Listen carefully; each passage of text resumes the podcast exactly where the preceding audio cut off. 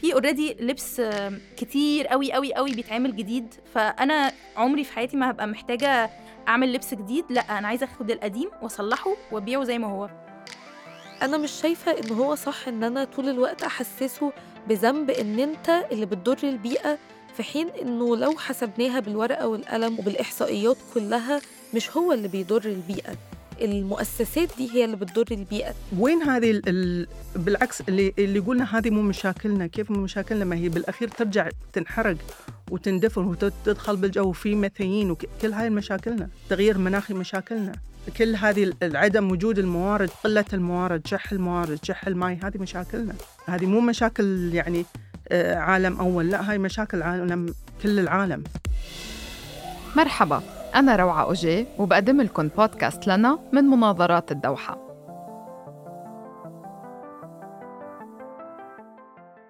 عام 2019 أعلنت واحدة من أكثر ماركات الملابس رواجاً بين الطبقة الوسطى إنه صناعاتها رح تصير صديقة للبيئة بحلول عام 2025، وإنها رح تستخدم أقمشة عضوية ومعاد تدويرها.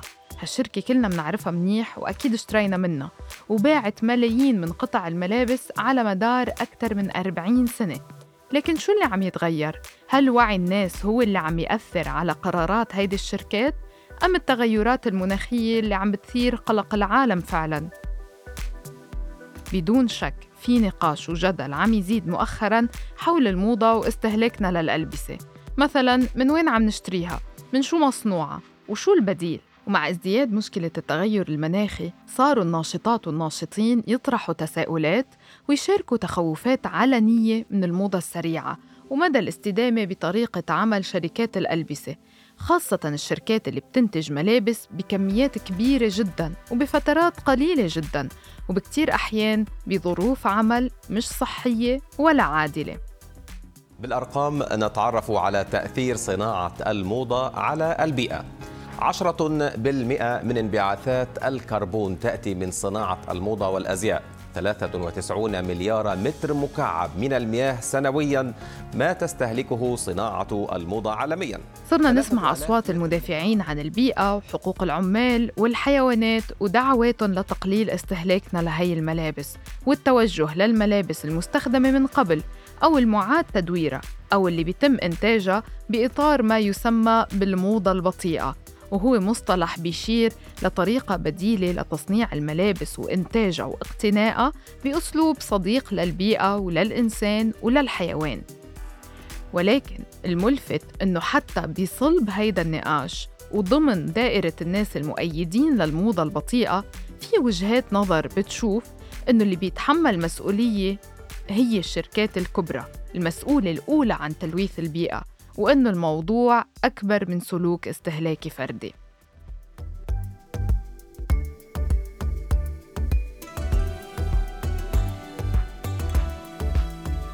جيل بعد جيل نتوارث عالم ليس لنا، وبدون أي مقدمات يصبح لنا، وبغمضة عين بينتهي دورنا ونورثه للجيل التالي فيصبح له بكل ما فيه من أزمات وفرص كمان.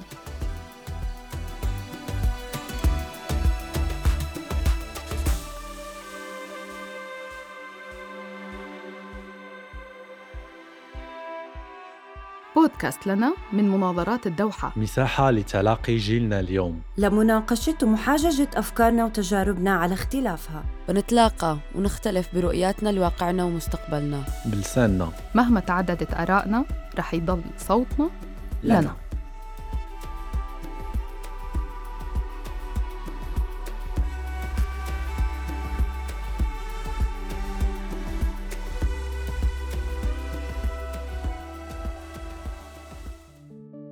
ولأنه موضوع مثل هيدا ما في أبيض وأسود، رح نسمع بهاي الحلقة كيف ضيفاتنا الثلاثة اجتمعوا على قضية واحدة وهم واحد واختلفوا بانتقاد المسبب وبتصورهم للحل. رح نبدأ مع نوران البنان، فنانة وصانعة محتوى مصرية، ونسمع كيف تعرفت على مصطلح الموضة البطيئة. بالصدفة البحتة كنت بتفرج دايماً على الناس اللي هم على يوتيوب قبل حتى ما أصنع محتوى، بيعملوا فيديوهات عن الثريفتنج أو شراء المستعمل في بلاد مختلفة. فلما لقيت ناس منهم كانوا كتير قوي بيتكلموا طب ليه إحنا بنعمل كده عشان حاجة اسمها موضة سريعة وموضة بطيئة، تتقول إيه ده وفي حاجة كده أصلا أنا مش فاهمة يعني إيه. ففي إهدار كتير قوي قوي، يعني في اوريدي لبس كتير قوي قوي قوي بيتعمل جديد. فانا عمري في حياتي ما هبقى محتاجه اعمل لبس جديد، لا انا عايزه اخد القديم واصلحه وابيعه زي ما هو. ضيفتنا الثانيه ندى الفخراني، مهندسه بيانات ومهتمه بالموضه المستدامه، سلوكها تجاه استهلاك الموضه السريعه مشابه لسلوك نوران، لكن يبدو المختلف هو تفكيرها تجاه مين بيتحمل مسؤوليه هالانتاج المتسارع. أنا بدأت في الأول يعني وأنا صغيرة، وما كانش لسه مصطلح الموضة، الفرق بين الموضة السريعة والموضة البطيئة ظهر، يمكن لأن ما كانتش الموضة السريعة سريعة قوي للدرجة دي زي دلوقتي، زي المؤسسات اللي بتبيع حاجات عن طريق الإنترنت بقت سريعة جدا، ما كانش فيه الموضوع ده. واحدة واحدة بدأت أوعى لده، بدأت أحس بالذنب جدا لو اشتريت حاجة من محلات الموضة السريعة أو عن طريق الإنترنت. بس من حوالي 2-3 مع الأزمات الاقتصادية الجديدة ومع قرايتي المستمرة في الموضوع واحتكاكي أكتر بالعمل المجتمعي والعمل النقابي، أدركت إنه المسؤولية دي مش مفروض أبقى شايلاها كفرد لوحدي، أو مش مفروض كأفراد نبقى طول الوقت ماشيين حاسين بذنب على حاجة إحنا مش العامل الأول فيها. التوجه اللي عم تحكي عنه ندى بيأيدها فيه كتير ناس من دعاة مقاطعة الاستهلاك السريع والبحث عن بدائل مستدامة أكتر، خاصة مع زيادة الوعي بالأضرار الهائلة اللي بتسببها الشركات المصنعة للملابس، سواء على البيئة أو على مستوى انتهاك حقوق العمال بالمصانع. لهيك كتار صاروا يعتقدوا إنه المسؤولية مش على عاتق الفرد العادي، وإنما على هي الشركات. خلونا نسمع وجهة نظر ضيفتنا الثالثة مشاعل النعيمي. أكيد إن شركات النفط وكثير من الصناعات حتى تجارة الأجزاء هم المسؤولين عنها، هم الأغلبية، هنقول 80-90%. هذا ما يخلي مسؤوليتنا إحنا كأفراد من إحنا بعد نأدي دورنا. ممكن إحنا المفروض نضغط على إن نعرف إن هم ممكن حتى شركات البترول ممكن هم يبتدون يرعون مشاريع اللي تغطي اللي هي تنتج أشياء طبيعية. مشاعل مصممة أزياء قطرية تستخدم بعملها مواد طبيعية وبطريقة مستدامة، وبتبيع قطع مميزة ومنتجة بعناية. ومثل كتير محلات موضة بطيئة هالعملية والعناية بالجودة تنعكس على السعر طبعاً. وهيدا بياخدنا لنقطة جدال أخرى بين مؤيدي الموضة المستدامة أنفسهم. فمقابل القطعة اللي بتنباع بمئات الدولارات بمتاجر الموضة البطيئة، منلاقي قطعة ما بتتجاوز $5 بمتجر موضة سريعة. فليش لا يتحمل الفرد العادي هيدا الفرق بالسعر؟ أول شيء هو كم قطعة يشتري $5؟ هل هو يشتري يعني هل هذا يعني هو مشتري مثلا 10 قطع $5، ولا ممكن إنه يكون يشتري 3 قطع ونوعيتهم جيدة ويعيشون معاه سنين، أو إنه يأخذ مثلا 10 قطع ويرميهم بعد 6 شهور. من نفس المنطلق نوران بتشوف إنه نظرتنا لأسعار الملابس بالمجمل لازم تتغير. محتاجين بقى نغير شوية مايند سيت الناس إنه اللبس مش رخيص يا جماعة. يعني إحنا خلاص تعودنا تقريبا فاست فاشن بدأ من السبعينات مثلا مع زارا، يعني إحنا بقالنا حوالي 60 سنة في عالم الفاست فاشن، فخلاص إحنا تعودنا إن أسعار اللبس كده. فلما يجي حاجة سعرها هي خلاص بقت في مخ الناس غالي، بس أنا من وجهة نظري هي المفروض تبقى عادية مش غالية، بس الناس اتسستمت إنه التيشيرت ما ينفعش يبقى سعره كذا، لأ هو سعره كذا.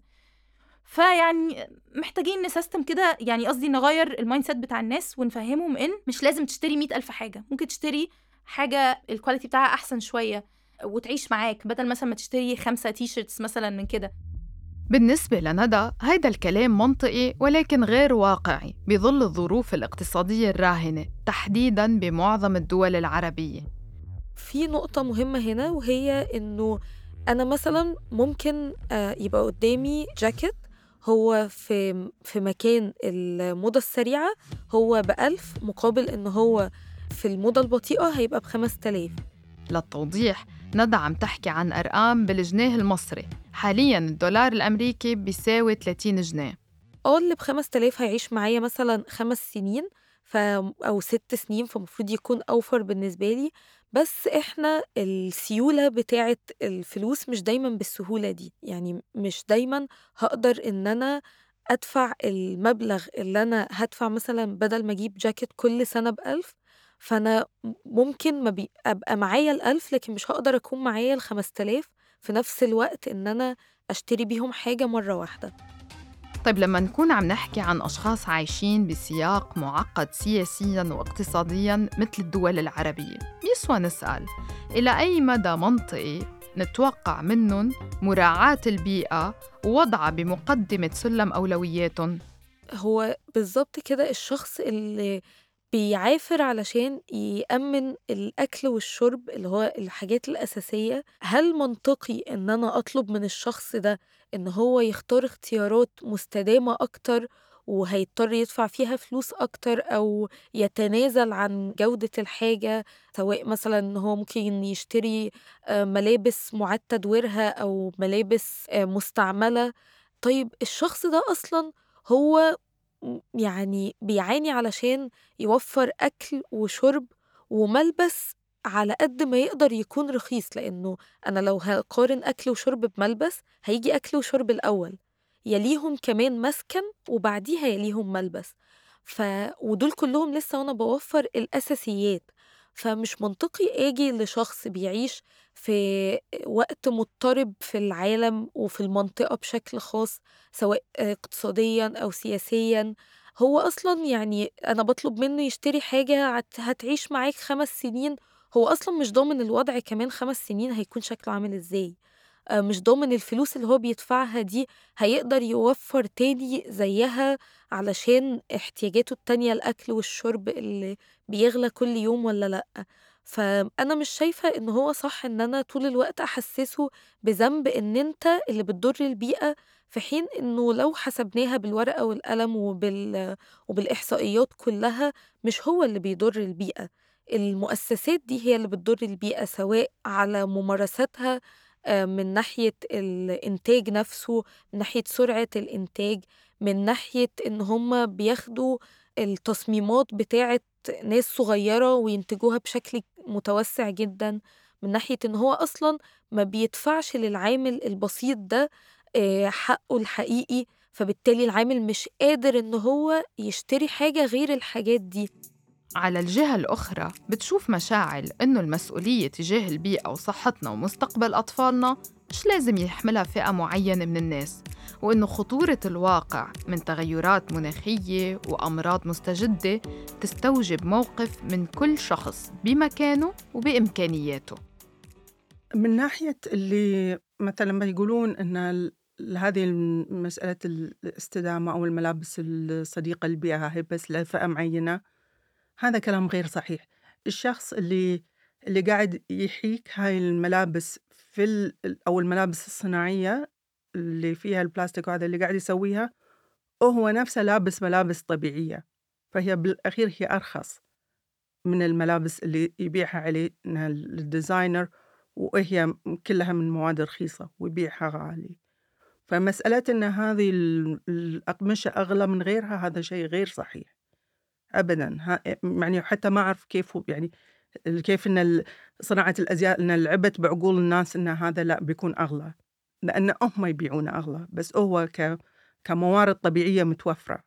هذا هو شيء طبيعي. يعني إذا إحنا استهلكنا المواد اللي عندنا أو استهلكنا الموارد اللي عندنا لدرجة إن خلاص ما بقى منها شيء، طبعاً بتكون غالية، بس إذا تصرفنا باعتدال بتكون طبيعية.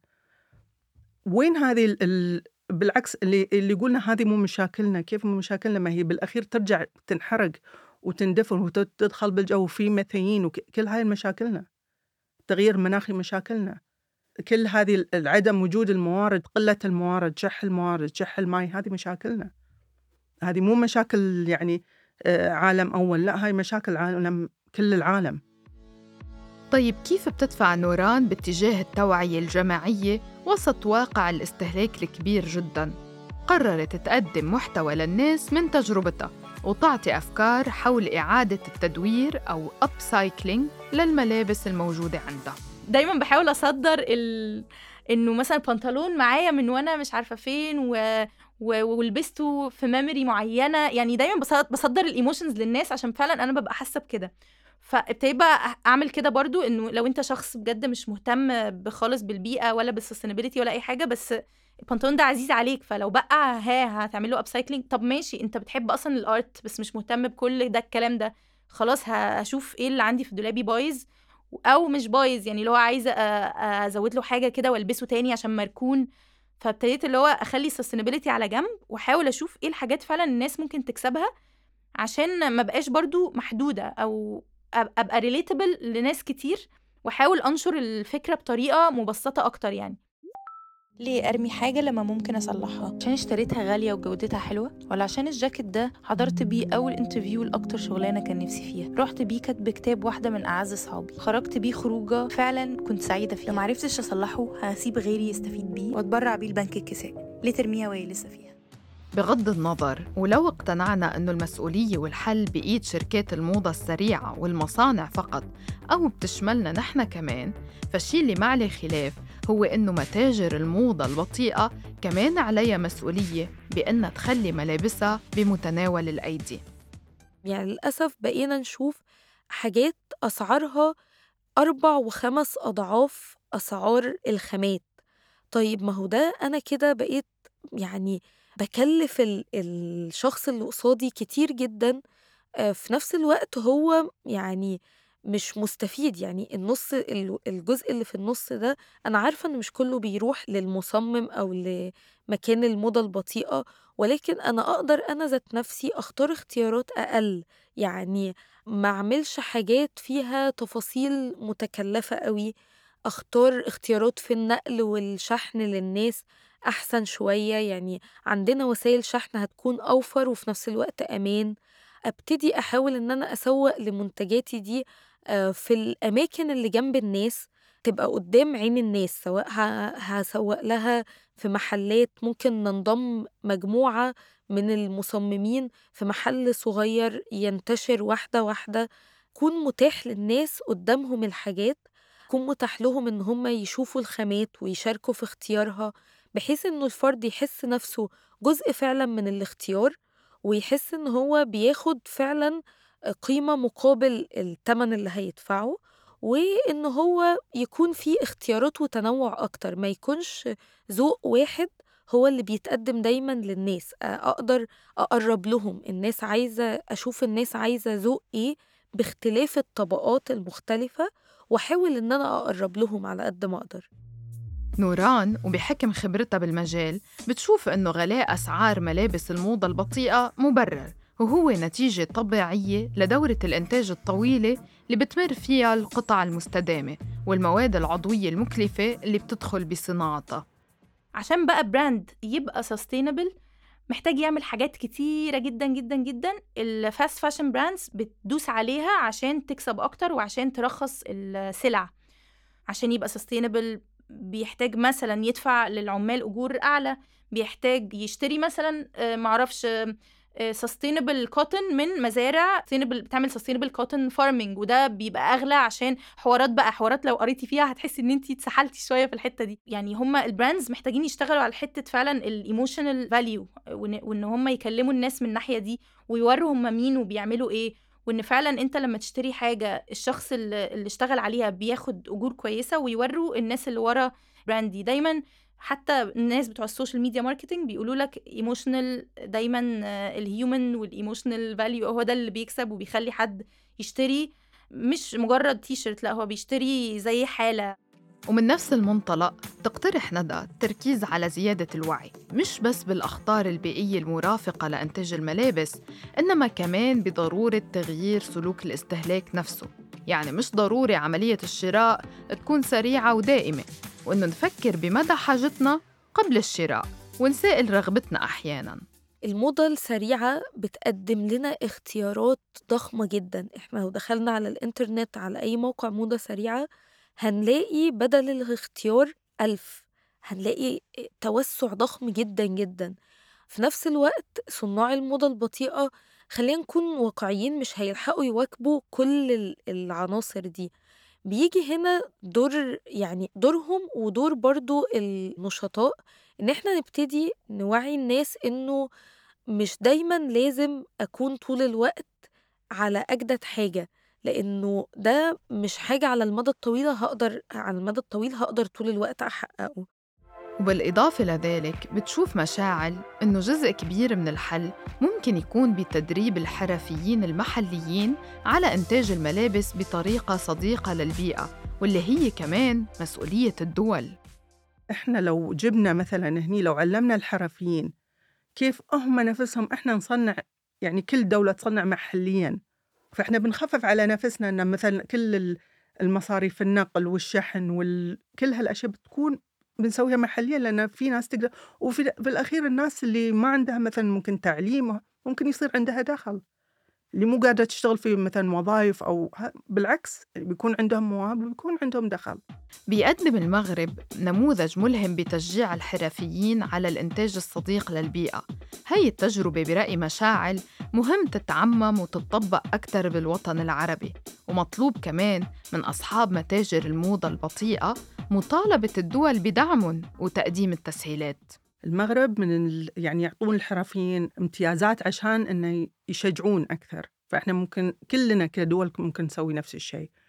ممكن المفروض يكون في أكثر محلات أكثر تبيع، يعني ممكن إحنا نشجع هذا الشيء إن نجيب أكثر مواد، يعني تجار أو شركات ملابس اللي هي تسوي ملابس طبيعية في متناول الجميع، ويكون حتى ونعطيهم امتيازات أكثر. يعني مو ضروري يكون إذا كان الأجار غالي فممكن نعطيهم مثل محلات في أماكن يكون الأجار فيها يعني مقبول معتدل كنوع من التشجيع.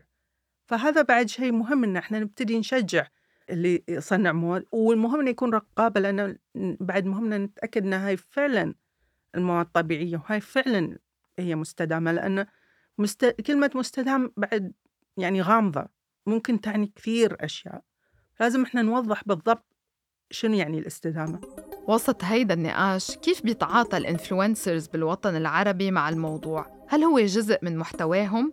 وشو الدور اللي لازم يعملوه؟ في نظري أول شيء إحنا الإنفلونسر خصوصاً اللي عندنا أو عالمياً حتى، يعني الموضوع جداً تجاري، فما أعرف شنو مصلحتهم بتكون هم يروجون إلا إذا كان فعلاً هم عندهم يعني الاعتقادنا هذا، لازم يفهمون هذا الشيء ضروري. بس إن كل الترويج بيكون عامة اللي أشوفه لماركات عالمية أو لشيء هم مدفوع لهم إن يروجون عنه.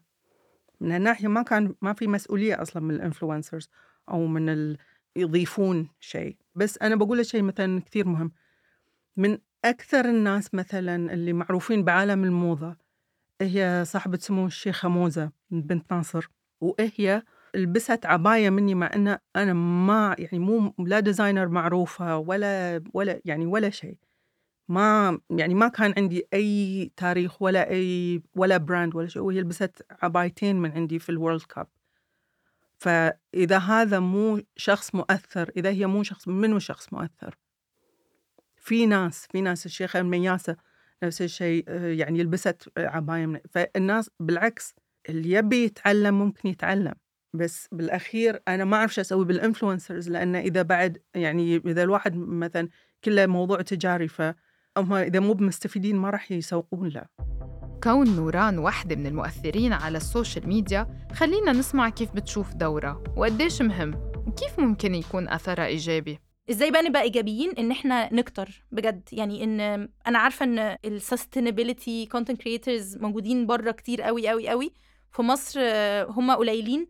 ولما أنا بدأت كانوا يتعدوا على الصوابع، والحمد لله إحنا بقينا يعني حتى لما مثلا بنتعزم لإيفنتس ليها علاقة بالسستينابيلتي بقينا عارفين بعض، إحنا مثلا إحنا ال5 في مصر كله، إحنا كده يعني.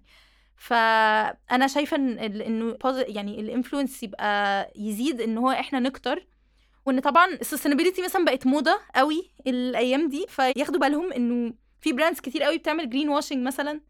أنا بحاول أبقى أوارف بالحتة دي، اللي هو يعني عشان كل حاجة دلوقتي بقت attached بالسستينابيلتي، فنجيب يلا سستينابيلتي انفلونسر عشان انفلونس الناس ان دي حاجة كويسة قوي وجرين وكده، فيلا نعمل لها كامبين كبيرة.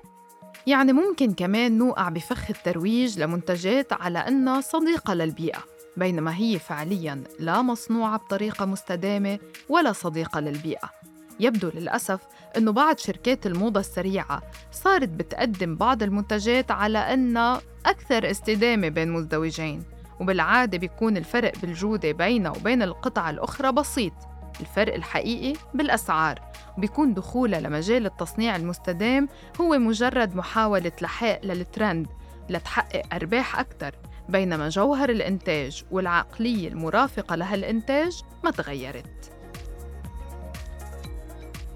والأمل برأي مشاعل هو باستمرارية العمل وإيجاد طرق لعمل مشترك بالوطن العربي بيدعم صناعة الموضة المستدامة ومبني على تبادل المنتجات الطبيعية بين الدول العربية، واللي بيختصر الشحن والنقل الطويل من دول برا، إضافة لأهمية تبادل الخبرات كمان. يعني إحنا كدول خليج أو كدول عربية مثلا مشوفين في مصر أن صناعة القطن عندنا الموارد، ممكن بسهولة هاي الأشياء نحن نتبادل الحرفيين أن يجوا مثلا نتعلم إحنا كيف نصنع الأشياء، نصنع ملابس محلية بنكهة محلية بألوان مزروعة عندنا، يعني بألوان محلية يكون كل شيء طبيعي. وهذا بيكون، ما أقول لك إن إحنا لازم نختار بين الفاست فاشن أو بين الملابس اللي من الغرب أو اللي، بس يكون عندنا إحنا بعد إنتاج طبيعي، يكون عندنا إحنا بعد شيء نعتز فيه، ما يكون كل لبسنا اللي هو لبس جداتنا اللي هو بالثوب النشل وعرفتي والدراعة يعني هاي كلها لازم إحنا بعد يكون عندنا ذوق ونكهة محي وتراثنا وهويتنا، يعني شيء نعتز فيه ودائما نطوره. هذا هو كان الأساس أصلا من أني أنا ابتديت في التصميم. ندى بتشوف أنه من الضروري الاستمرار بالتوعية ونلاقي توازن بنمط حياتنا واستهلاكنا، لأن للأسف لو خرجنا برا دايرة الأعلى في الثقافة مش هنلاقي الناس عندها وعي كبير قوي بالموضوع ده. ليه؟ يعني مثلا في ناس بتنزل وبتشتري من الوكالة، هي مش بتعمل ده علشان هي بتدور على اختيارات مستدامة قد ما هي بتعمل ده علشان ده اللي قدامها. فليه أنا ما استغلش إن أنا أطور الموضوع، أبتدي أوعي الناس إنه إحنا نقدر نتحول، إنه ده يكون شيء مستدام، ده يكون شيء مكمل معانا، ده يكون أسلوب حياتنا، نحاول بشكل ما نتوازن في النص، يعني نرجع نبقى في النص، لا احنا استهلاكيين قوي ولا احنا 100% استدامة، عشان 100% يعني ده مش هتطبق، خلينا واقعيين في ظل العالم ده.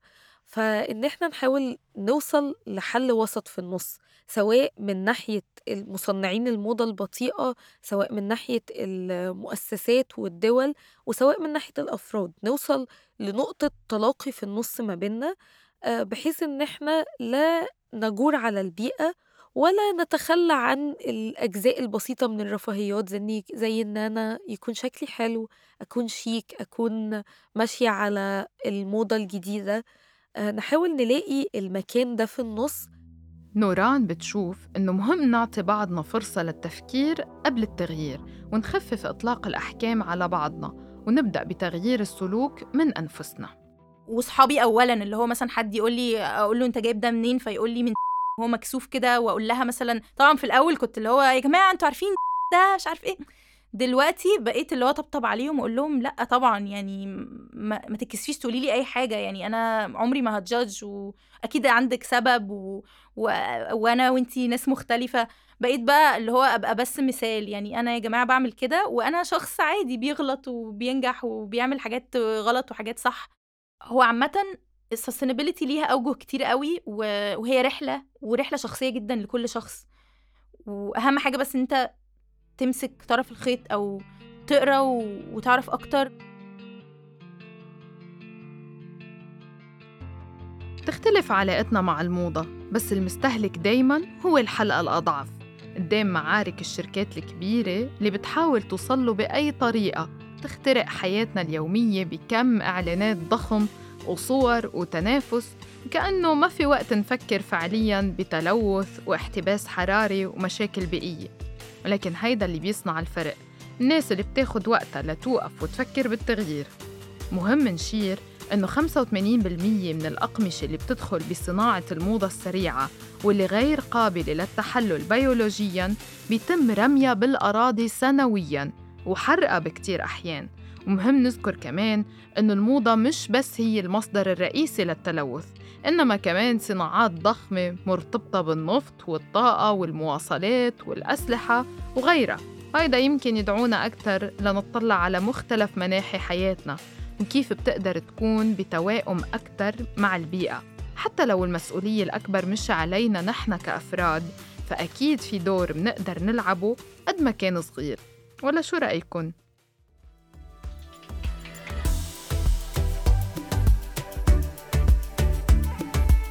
لو وصلتوا لنهاية الحلقة بشكر حسن إصغائكم، وبتمنى نكون تركناكم مع أسئلة جديدة بتخص قراراتكم اليومية وتأثيرها على البيئة. الحوار ما بيخلص هون، منحب نسمع رأيكم بالتوجه نحو الموضة المستدامة. تواصلوا معنا عبر حسابي @rawak وصفحة فريق مناظرات الدوحة عبر @DohaDebates